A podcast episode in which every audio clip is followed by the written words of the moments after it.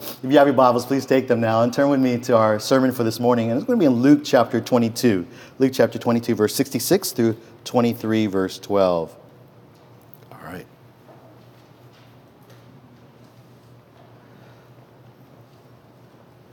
All right. Okay.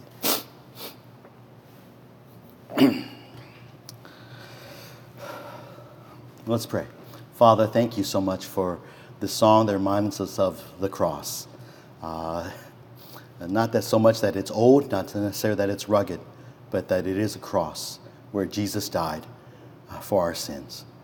God, we thank you for the reminder. Thank you, Lord, that uh, this the reality of that event is recorded for us in your word, in the Bible. Thank you, Lord, that we can look upon it, we can see it for ourselves, study it for ourselves. Thank you, Lord, for our passage today, uh, where we study the trials of Jesus that led to the cross. Father, as we look to your word in these upcoming weeks, continually remind us of the, the, the value and the preciousness and the, also yet the agony and the, the suffering that Christ endured on our behalf willingly, experiencing the shame, the suffering, the scorn, the, the, uh, the mockery for us, for our transgressions. Lord, help us to to, in the light of that, to, to love you more and to continue to, to lay aside uh, the, the sin that so easily entangles us, that we might live for you, that we might serve you, worship you, love you. These things we pray in Jesus' name. Amen.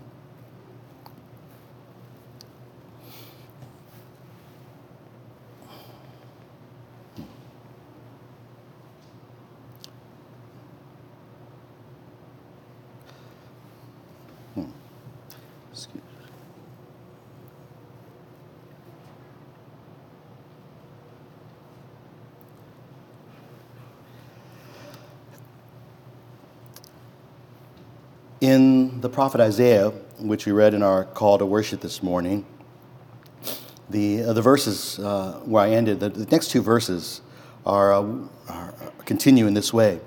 And these are the, the prophecy of Isaiah regarding the suffering servant. And it says, he, he, or he wrote, He was oppressed and he was afflicted, yet he did not open his mouth, like a lamb that is led to slaughter, and like a sheep that is silent before its shearers. So he did not open his mouth. By oppression and judgment he was taken away. And as for his generation, who considered that he was cut off out of the land of the living for the transgression of my people, to whom the stroke was due? Isaiah wrote that 700 years before Jesus.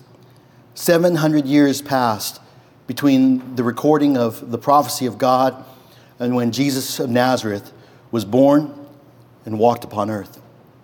And he was born and walked and ministered all throughout Galilee and then entered into Jerusalem riding upon a donkey to fulfill this prophecy. And in fulfillment of this prophecy, he is arrested, he is uh, led away, that we looked at last week, and he is betrayed and denied by his, his own, and leads us to this place that we find in our text this morning, where it leads to his, his trials that then are a preparation for his inevitable condemnation and crucifixion upon the cross. Yet we see, according to Isaiah, as well as we read in the scriptures and the gospels, that Jesus in his trials does not open his mouth to defend himself. He does not uh, speak, you know, to say, I know I didn't do it. I'm innocent.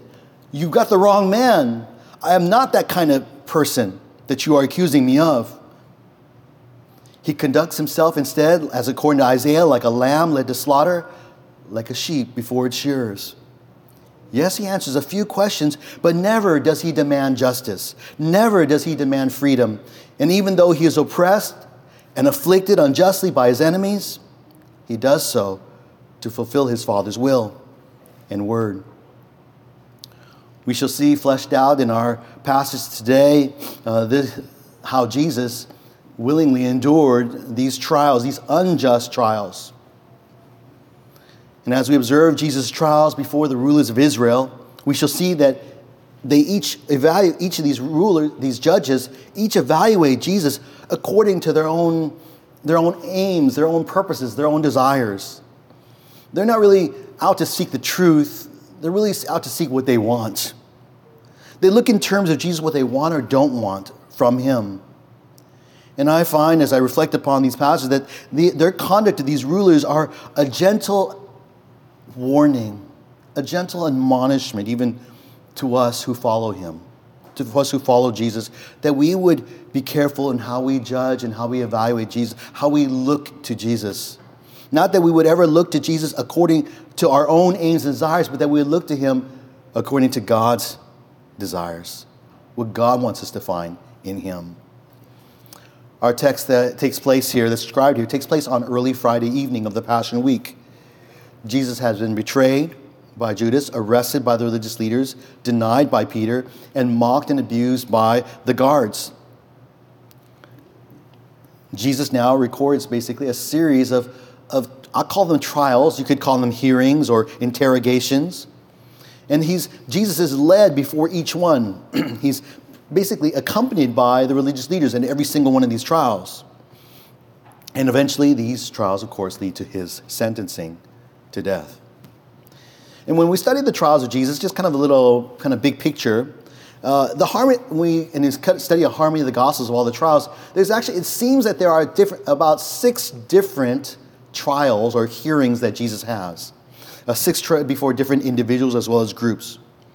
Uh, one could also describe it in terms of two trials, two, two kinds of trials with three different phases. So, however you want to count it, uh, we can call them trials and call them two trials with three phases each. But following his arrest, Jesus undergoes and basically what we might call the ecclesiastical trials.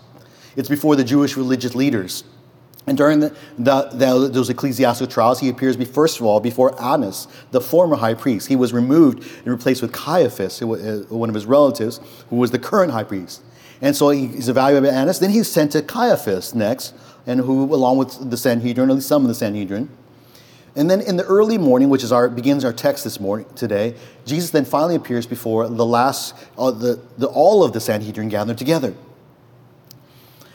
Um, following that, he is delivered over to the Roman governor Pilate, where he experiences what we might call the, his civil trials. Civil trials, and they have three phases as well. Uh, he first appears before Pilate uh, the Roman governor. Then he appears, he's sent off to Herod, the tetrarch of Galilee. Uh, you could just simply call him the, the, uh, the governor of, essentially the governor of Galilee. Um, and then he's sent back, to, sent back to Pilate for a third and final time, where eventually Pilate uh, condemns him to crucifixion. So, six trials, two trial, two types of trials, three phases each, and that's uh, that's what we find in the Gospels when we compare them all, all together. But Luke records for us um, uh, simply the, last four of these trials, the last four, the, the final Jewish uh, religious trial, and then the three, uh, the three um, uh, civil trials. And we're going to look at the first of those, the, of those four. We're going to look at the first three this morning. And so, as an outline for us, it's simply a pretty basic outline. Uh, three trials before the rulers of Israel that condemned Jesus to the cross. And although the outline is pretty basic, I hope you'll see you'll, I'm to make, bring out the application and encouragement some of the, the gentle admonishment that we learn from the, the, the negative examples of these religious rulers. Okay. All right, so first of all, uh, Jesus uh, is brought uh, before a trial before the Sanhedrin, and that is in chapter 22, uh, verse 66 through 71. And I'll just read, let's, we'll read this text as we go along here uh, Luke 22, 66 to 71.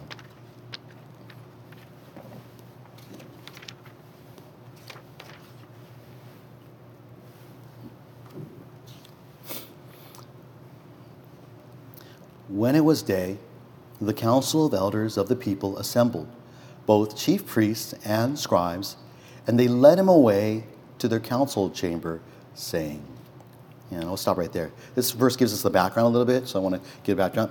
It was now daytime, it says, daytime, so it's probably around 6 a.m. Uh, Jesus now led before the council of elders. And uh, this is the Sanhedrin, The Sanhedrin, of course, is, uh, in fact, the council chamber. The word later on, the council chamber, is the word Sanhedrin. It sometimes refers to the body, refers also to the place where they met.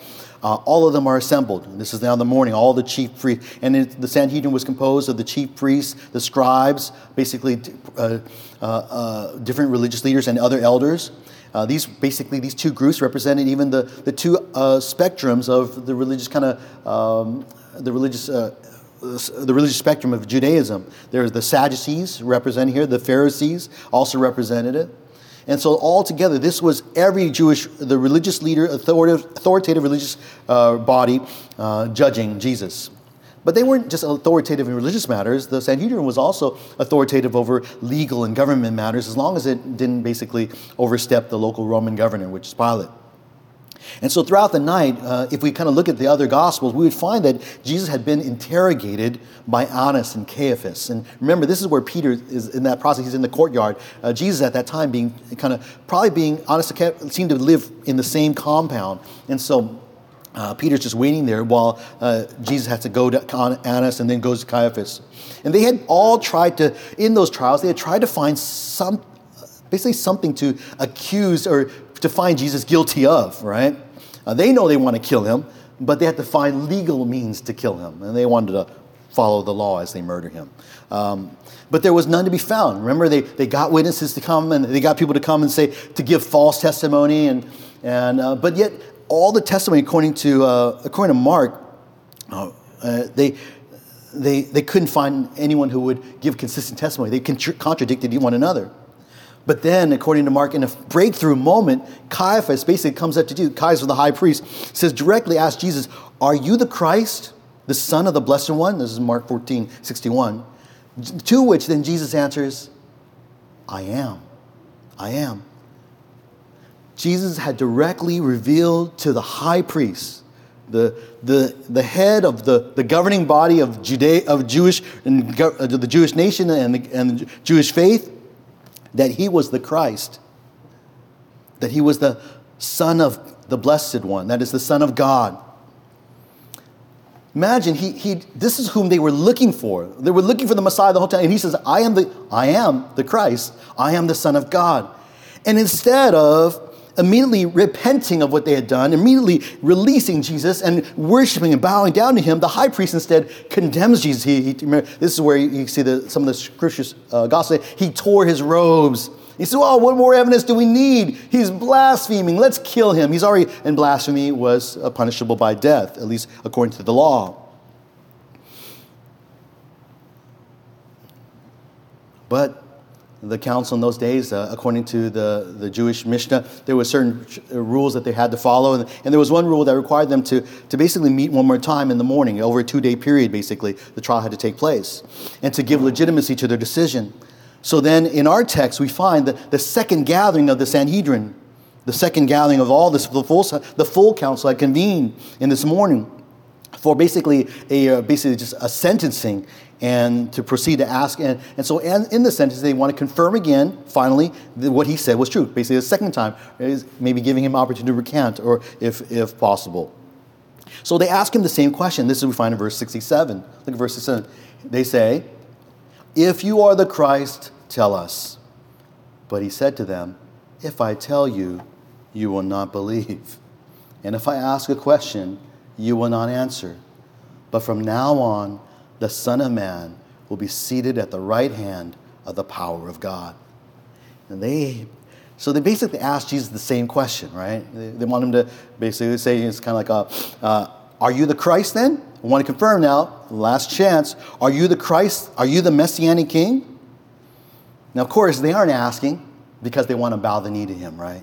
They're not asking because, oh, if you are, we're, we're sorry, we, have uh, troubled you. Uh, we want to worship you right now. Let's, let's, uh, let's let's set you as king.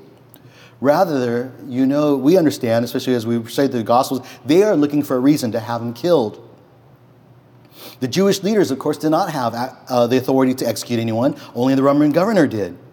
And Pilate, of course, would not care about their religious disputes if he's blaspheming or not. They don't care about the kind of, he doesn't care about that stuff. So they ask a question, this question, particularly in order to drum up a, a political charge that would hold against him, a charge that he would claim to be Christ, a king. In their minds, of course, in most Jewish people's minds, the Christ would be a political king. He would become a king who would come to deliver Israel, not spiritually, but physically from the oppression by Rome. And this king would be one who would be hailed and who would, he would fight, he would destroy all their enemies. That's who they were thinking about. And they were hoping, they were looking for this political Christ who would come and defeat Rome and deliver them from the oppression. In their minds, the Christ as a political king would be one who would overthrow him, So therefore, it would be a threat to Caesar. And so they want him to confess it one more time so that they could use this charge. And we'll see later that they do use that charge. But Jesus doesn't answer the question immediately as he did before, the night previous. He, instead, his answer reveals, instead, uh, in Jesus' genius way, he reveals their motives again. He reveals that you guys are not asking this because you really want to know that I'm the Christ. You're really asking this question because you want to kill me. He, tells, he just simply straight tells her, You won't believe me even if I tell you. He reveals their hearts. And he, what's more, he says, even if he asks a question of them, and many times Jesus would ask questions to get them to arrive at the truth. You remember uh, when he asked the question about who's, where did John the Baptist's authority come from? Remember that one? Did they give an answer? No, they didn't. They gave no answer. And so he knew that they wouldn't give the answer if he asked one of those kind of questions again. So then Jesus answers in verse 69 with, with God's very own words. Quoting Psalm 110, verse 1, Jesus basically reveals that from now on, the Son of Man, and he, that's a term that he uses, uses of himself throughout his ministry, the Son of Man being that prophetic, uh, Davidic, uh, uh not Davidic, uh, Danielic uh, term uh, from the prophet of Daniel, the one Son of Man who would receive authority before the Ancient of Days, this coming king who would be seated at the right hand of the power of God. The Psalm 110 was a messianic psalm. It was clear from that. And this, and Jesus, and when he's saying that, from now on, I'm gonna, the Son of Man, that's myself, is gonna be seated at the right hand of the power of God, right hand of God in heaven. He's basically alluding to the fact that he's gonna die, and he's gonna be raised, and he's gonna ascend to heaven. That's what he's saying by this. He's implying that where he will be not just one of the like the angels in heaven, not just like one of the worshipers in heaven, but he will rule from heaven. He will be at the right hand of God. That's the seat of authority. It's the closest position to God the Father himself. He will rule from a position of divine authority. That's what Psalm 110.1 is saying. You, you, if you recall as well, uh, back in Luke chapter 20, verse 41 to 44, it was back then that Jesus had actually challenged the religious leaders regarding the Christ's deity from this very same verse. Remember when he says, The Lord, he said, this is the very verse that begins, The Lord said to my Lord. So how can David, who is, you know, the father of the, the, the father of this uh, Messiah, how can he call him Lord? Well, the fact is that, that because that, that Messiah would be the Son of God. That's why he would be called Lord. And the religious leaders, even though Jesus quotes this, and maybe we in our day might not get it exactly why that's significant, but the religious leaders completely get it. They understand exactly what he's implying. And that's their follow up question. Because he says, the Son of Man will be seated at the right hand of the power of God. They, they ask the follow up question, verse 70, and we'll read 70, 71. And they all said, Are you the Son of God then? See, they get it. He didn't say, I'm the Son of God, but he said, I'm the Son of Man who was seated at the right hand of the power of God. So they said, Are you the Son of God then? And he said to them, Yes, I am. And then they said, What further need do we have of testimony? For we have heard it ourselves from his own mouth. They directly ask him if he is the Son of God. That connect, they're basically connecting all the dots. The Christ is the Son of Man, is the Son of God. They are one and the same. And he answers, Are you, the, if, to the question, Yes, I am. Literally, though, Jesus says, You say that I am. And it conveys basically this idea. It's, it's, not that he's denying it, but it conveys this idea that, that he's saying, You've rightly said so. You've rightly spoken. It's, that's what it means. You say that I am. It's, it's obvious. And it's obvious that the religious leaders understand it this way because look at their response. They don't say, Well, come on, be more direct, Jesus. No, they say, what further need do we have? This guy is, is confessing. He is the, he says he's the son of God. This is blasphemy. He says he's the, he's the, he's the king. This is Messiah. He's not that at all. He's blaspheming. He claims to be the Christ, the Son of Man, and the Son of God. And we've heard, our, we've heard it from his mouth. We rest our case. We don't need to ask him any more questions. We can now take him to Pilate so that he can be killed. It's sad here that though Jesus had revealed the truth to them through these religious leaders, instead of receiving him, they continued to reject him. They were not truly looking to judge Jesus fairly. This was no fair trial. This was an unjust trial by far. Rather, they judged him with a desire to rid themselves of him. They wanted to get rid of Jesus. They came to Jesus, evaluating Jesus with already a, this, the preconceived, uh, uh, this preconceived desire to get rid of Jesus. They had already thought of him as a false prophet, false teacher. He was a, a heretic. He was a threat to them, they wanted to kill him. And it's so ironic that here they sit in judgment of him, but Jesus reveals that he will soon be seated in judgment of them. And their example serves as a as again as a gentle admonishment and warning for us today, for people today. Many people judge or evaluate Jesus looking for a reason, really from a, from a standpoint, from looking for a reason to reject him. They're really not having an open mind. In fact, all of our minds are closed apart from the work of God, really, because the God of this world is, is blinding our, our, our, our, our thoughts. But many people looked for a reason to reject Jesus when, you come, when they start hearing about Jesus. In their hearts, people love their sin, their way of life, their autonomy, their authority, their own individuality more than they love having Jesus Christ. They know, nobody wants to admit that they're a sinner, that, they're, that they need to submit to someone who died for their sin. Because if you believe that he died for your sin, then you have to acknowledge that you're a sinner. If you acknowledge you're a sinner and someone died for you, then there's something that requires of us to live for him. There's some response that we should do for them, for that who, he who died for us. You see, people don't walk away from believing in Jesus because of some intellectual challenge to their faith. We may present it that way. But people generally walk away because of a sin or desire that they don't want to let go. If you don't believe that, you haven't lived long enough. All of us who have experienced sin, who wrestled with sin in this life, there are sometimes this choice in life that you make. You say, oh, I love this sin so much. And you want to follow that sin instead of Jesus. But Jesus makes it hard. He makes it hard because he's, well, he's like a, always there convicting us, We're showing us the way. And many people have, believers and unbelievers, have fallen away, because, turned away from Jesus because they, and they, their sin, they love their sin more than they, and, and more than they love Jesus. They don't want to let it go. They, want to, they reject Jesus. And those who belong to him will eventually return, by the way. They, that's, they, Jesus will not lose a single one. This is uh, reflected even in Romans 1.18. I allow just people, how people, Paul, Paul recognized that people reject Jesus because of their sin. The wrath of God is revealed from heaven against all ungodliness and unrighteous men who basically suppress the truth in unrighteousness.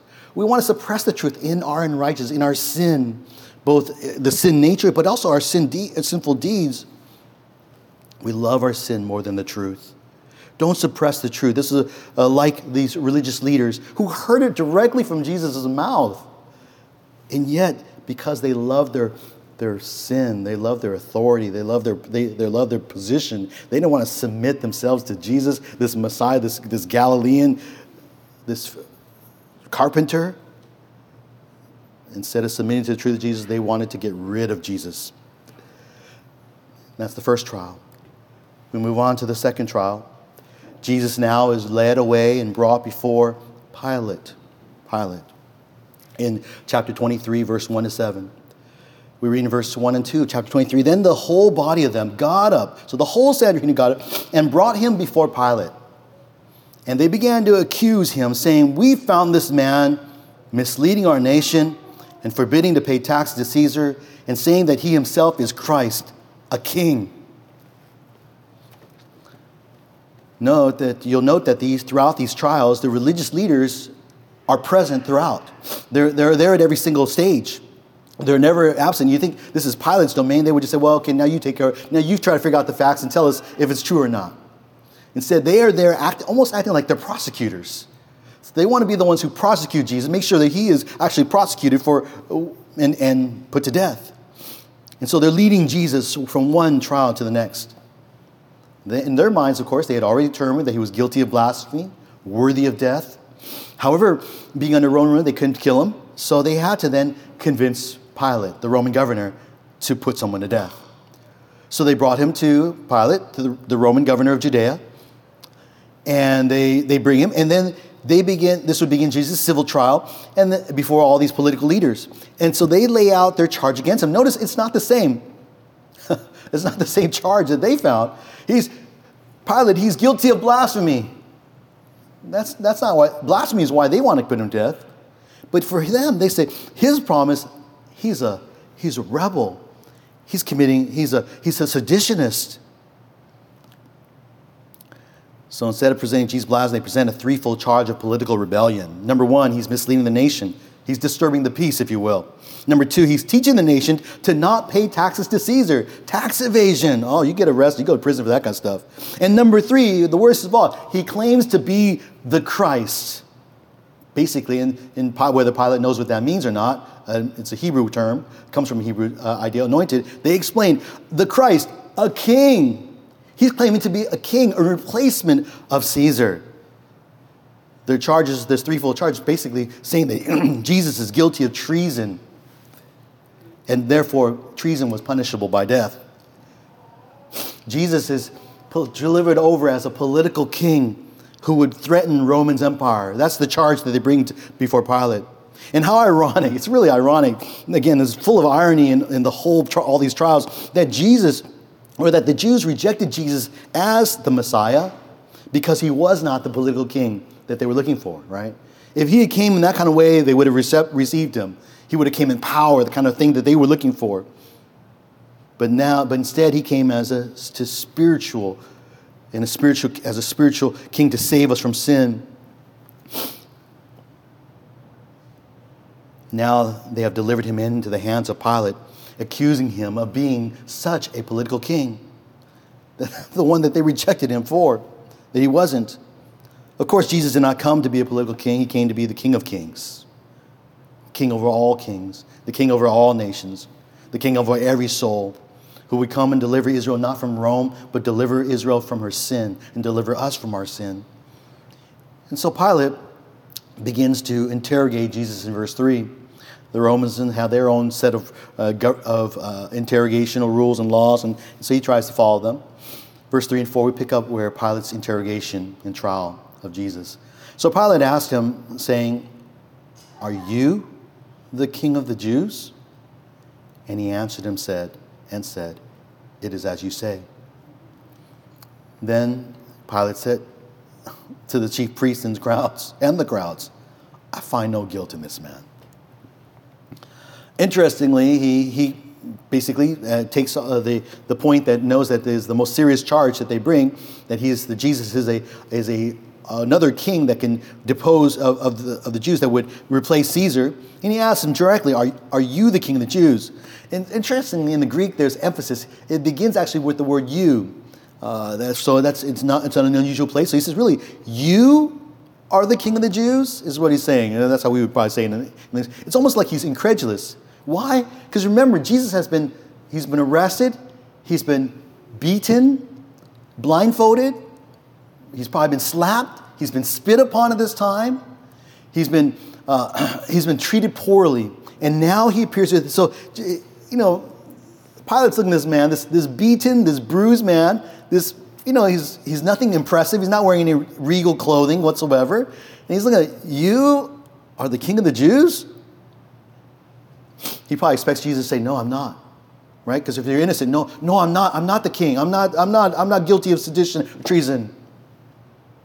But instead, Jesus says, You yourself say, Yes, I am. He says it again, it's a, it is as you say. You yourself said it. And so, answering, Jesus was indicating that yes, he is the king of the Jews, because that isn't what he is. But he's not the kind of Jew, the king of the Jews that, that they're thinking of. He's not this political one that they're thinking of, that they're trying to portray him as. Jesus instead is a king but his kingdom, again, is, is not of this world, right? His kingdom is in heaven, it's, it's a kingdom of God. his answer is enough, and it doesn't say much more what, what Pilate asked him. Maybe there's other questions. But in the end, verse 4, Pilate makes his verdict. He makes it pretty quick. He says, I find no guilt in this man. This is no king of the Jews. There's no way this man is the king of the Jews. He's no threat to us. He declares Jesus innocent or not guilty. Pilate was no fool. He's a Roman politician, by the way, if you remember.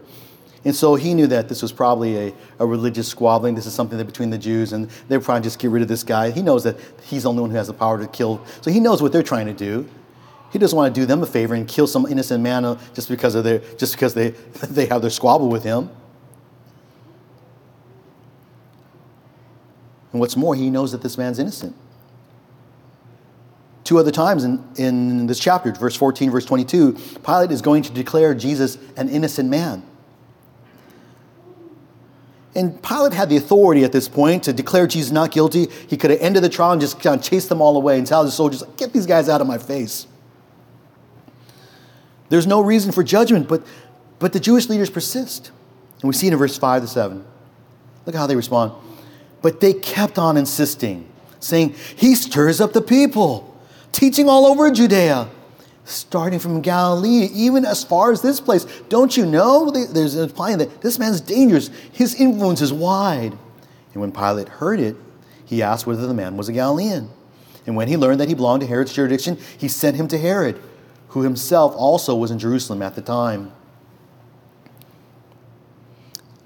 The Jewish leaders persisted, basically in emphasizing that Jesus is, is a danger to Rome. He's not just a danger in Judea, but he had already been a danger in Galilee as well. And he's now just moving to Jerusalem. Can't you see he's coming closer to the capital of Israel? Don't you see what's going to happen? You know this is Passover. This is the most politically charged time of the year. Almost all, many of the religious uh, pro- uh, rebellions took place around the Passover. This is the threat. This is a real threat they're trying to imply to him. And so Pilate is put in a, in a political kind of jam. Would he put his reputation and security on the line for someone he knows to be an innocent man, much less a Jewish man, not even a citizen of Rome? Or would he bow to the political pressure and get rid of this man?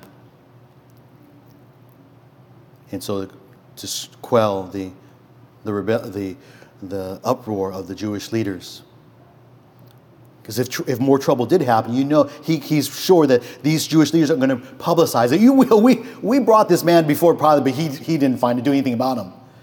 And Pilate would be, have his career threatened. So while Pilate found Jesus to be innocent, he really didn't want to be bothered with Jesus. Pilate basically ended up judging Jesus with a desire to not be bothered with him. He makes a choice that I'm not going to bother with this. And he finds a way out to basically pass the buck. He said, Oh, ah, this is too much trouble. I'm going to pass it off. He heard the, the word Galilee mentioned, so he's, Oh, are you a Galilean? And finding out that he was a Galilean, he knows that Herod the Tetrarch of Galilee was in Jerusalem, probably for the Passover. And so he, he sends then Jesus to Herod. He passes off he doesn't want to be bothered with them. He doesn't want to be troubled. He has his hands clean. And though Pilate found Jesus in innocent, he, he really he's, he is example to us of those who basically don't want to be troubled with Jesus. Many people will look at the world, look, look at Jesus, and they'll they may acknowledge some truths about Jesus. Oh, Jesus, yes, he was a man. Yes, uh, yes, I believe that. Yeah, it seems like he did die on the cross. Um, and yes, some people say he rose from the dead. But still, they will, in their minds in their hearts in their lives, they don't want to do any, have anything to do with Jesus. They don't want to be bothered with him. They don't want to have to, because if he died for us, and then, you know, you think about what that means, well, he must have died for something. What is it? Died for my sin? No, I'm not a sinner. I don't want to change my life. See, to acknowledge the things, you can, you can know a little bit about him, but then eventually you have to, you have to you have to think about the repercussions of it. But most people don't want to be bothered with the repercussions of it. I preached at a funeral recently. Preached the gospel of Jesus Christ to a, a group mostly of unbelievers. I told them about death is coming and judgment soon after. As far as I could tell, the people heard that. Maybe they might have acknowledged what I said. Hmm. But they couldn't be bothered with it as far as I could tell. I'm praying that they would be bothered with it. Praying that they would know that death is coming soon. But God made a way and God sent His Son to die for their sins so that they, when they stand before Jesus, God in judgment, that they will have an answer.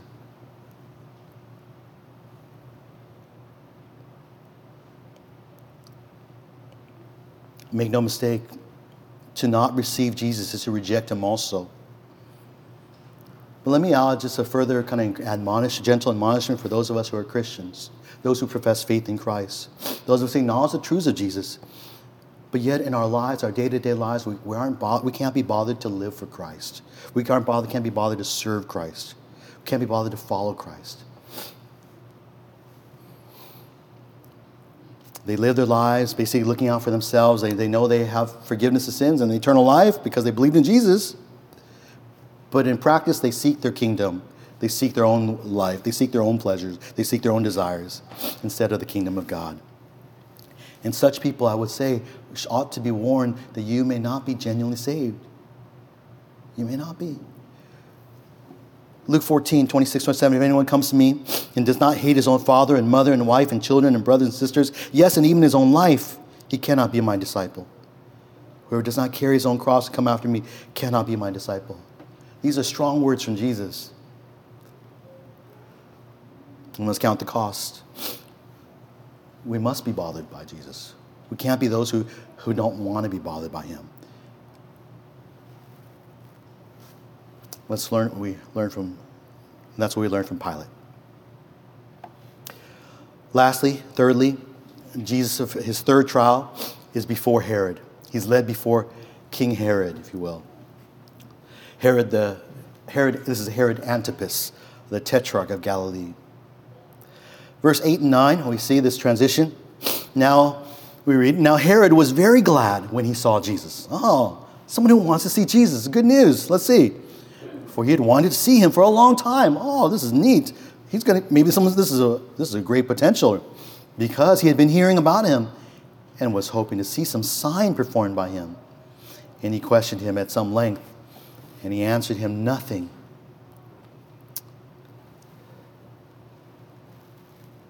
And the chief priests and scribes were standing there, accusing him vehemently. What we find here is that Herod Antipas was actually someone who was eager to see Jesus. He'd been wanting to see Jesus for the whole time. He'd already said that. We'd seen that earlier in Luke. And he was so happy. In fact, it was the, Luke puts this, he was very happy. So he was ecstatic, it seems like. Uh, it was like something, it was like being, he was like a, he was like a fanboy or something like that. He really wanted to, to see this Jesus. He heard about Jesus, wanted to see him. And he thought, oh yeah, I'm all big about Jesus. And he was happy, but notice he was happy to see Jesus not because he wanted to hear Jesus teach about the kingdom. Rather, he wanted to see Jesus basically perform some sign, basically perform a miracle. He said, he she said, Oh, Jesus is like the circus. I want to see Jesus come and do something, just come and do something neat, like heal the dead, you know, you know, uh, raise someone from the raise someone from the dead, cure their disease, cast out some demons. Yeah. That's what I want to see. I mean, well, let's all admit it, that would be pretty fascinating. We did see that ourselves. There's a natural desire to see those kind of things. It's very intriguing. It's very interesting to us. It's fascinating. And he, Antipas was fascinated and amused by Jesus. And we see in this trial that Luke tells us, uh, and Luke tells us that Herod continues at some length basically to interrogate Jesus, to question Jesus. Maybe he's just asking him questions about him, etc., like that. But despite what he asks of Jesus, though he questions him at some length, verse 9 tells us that Jesus answered him nothing. Jesus basically doesn't open his mouth.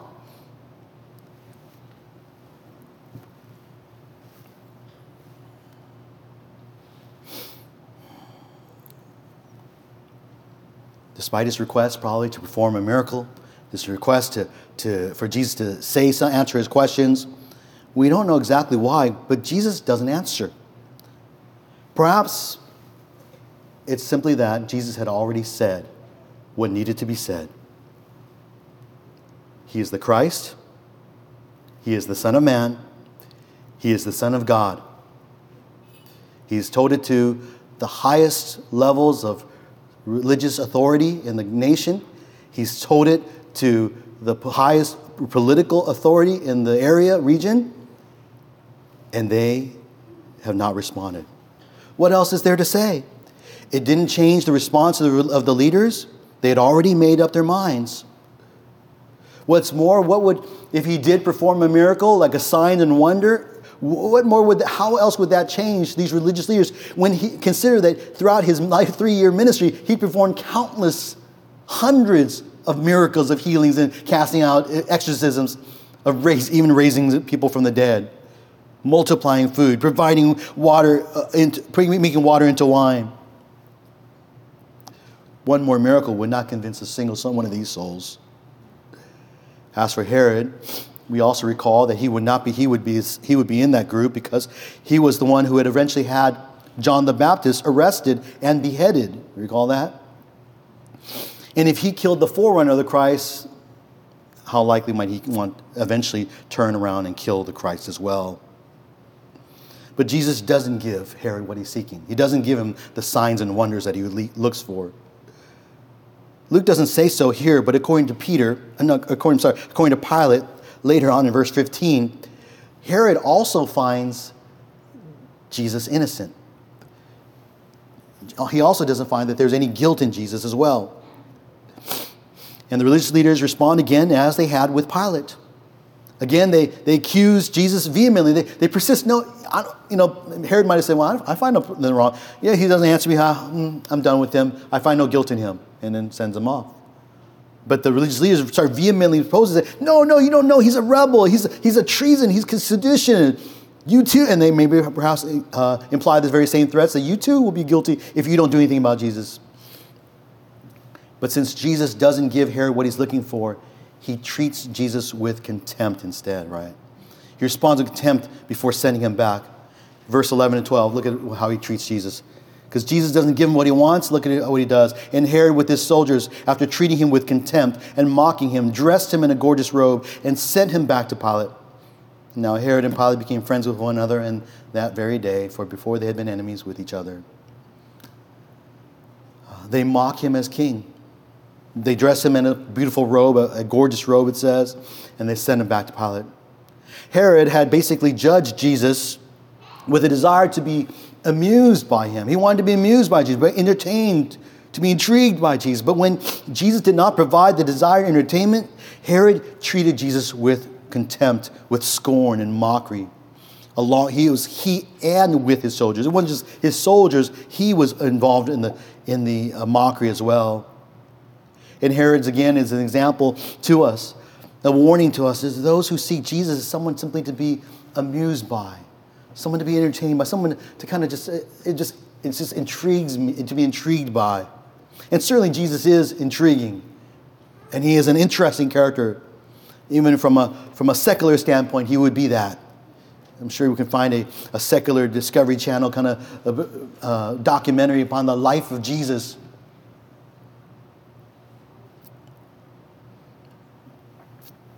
But those who look for Jesus as someone to be amused by and don't find it will turn from Jesus. It's easy. Many people check out Jesus or look to Jesus because they're interested in, they think they're interested in religion. And some will come to church because they're looking for to be to be amused by the activities of church, to be involved in some kind of community, uh, you know, activities like to be go go feed the hungry and and go uh, do be supportive of these kind of activities that ch- they think churches are about. Some follow Jesus because it's simply the latest fad or trend. We kind of think of generationally. There have been certain generations where people all, as, as a movement, began to follow Jesus. So it was a trend. Some come to church because they, they want church because they want that emotional charge. That oh, I need that something, you know, that, that oh, just that experience, that maybe that that uh, whether charismatic or just simply that oh, that that with that convicting truth. I would like, I'm just kind of use it to meditate on this past week. We kind of look for these things. We, there's a sense of looking for to be intrigued, to be entertained, to be challenged, to be stimulated, to be amused. But when it gets boring, when no longer Jesus provides that amusement or entertainment, then we move on. We say, I'm going to look for something else. I'm going to look for something else that can provide that. They find the next thing to be interested in. They find the next thing to be amused by. They find the next thing to be stimulated by.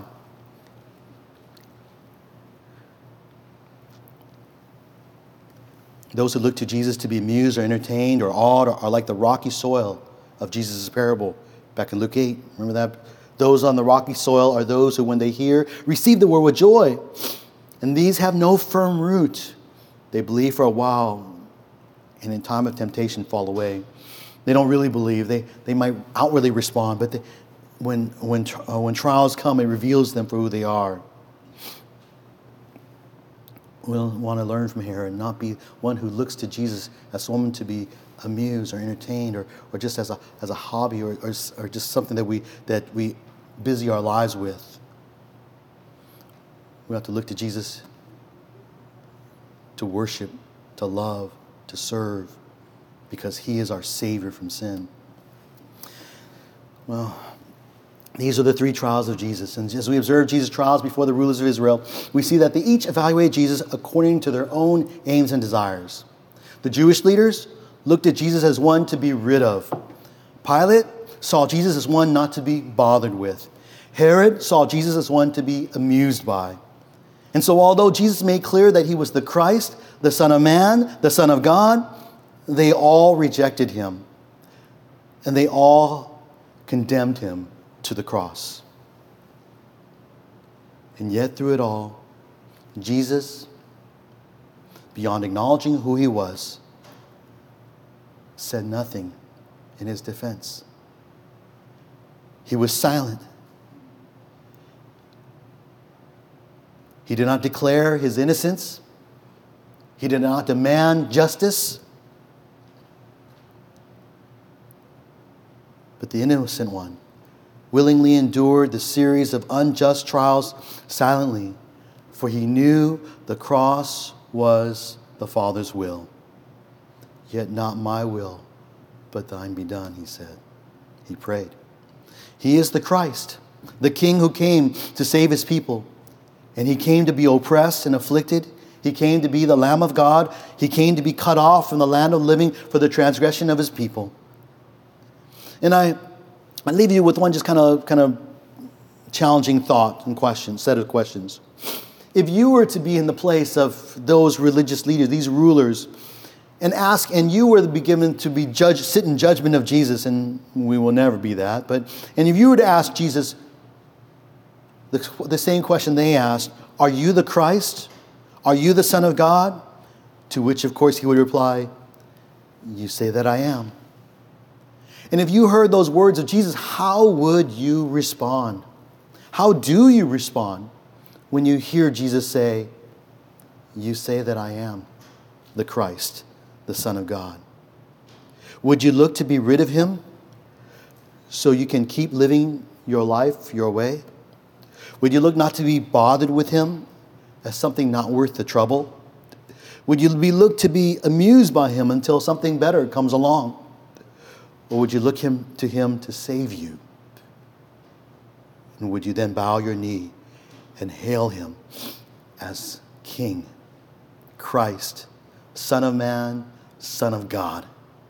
Would you confess that he is Lord and worship him and serve him and live for Him and love Him for the rest of your days, how would you respond?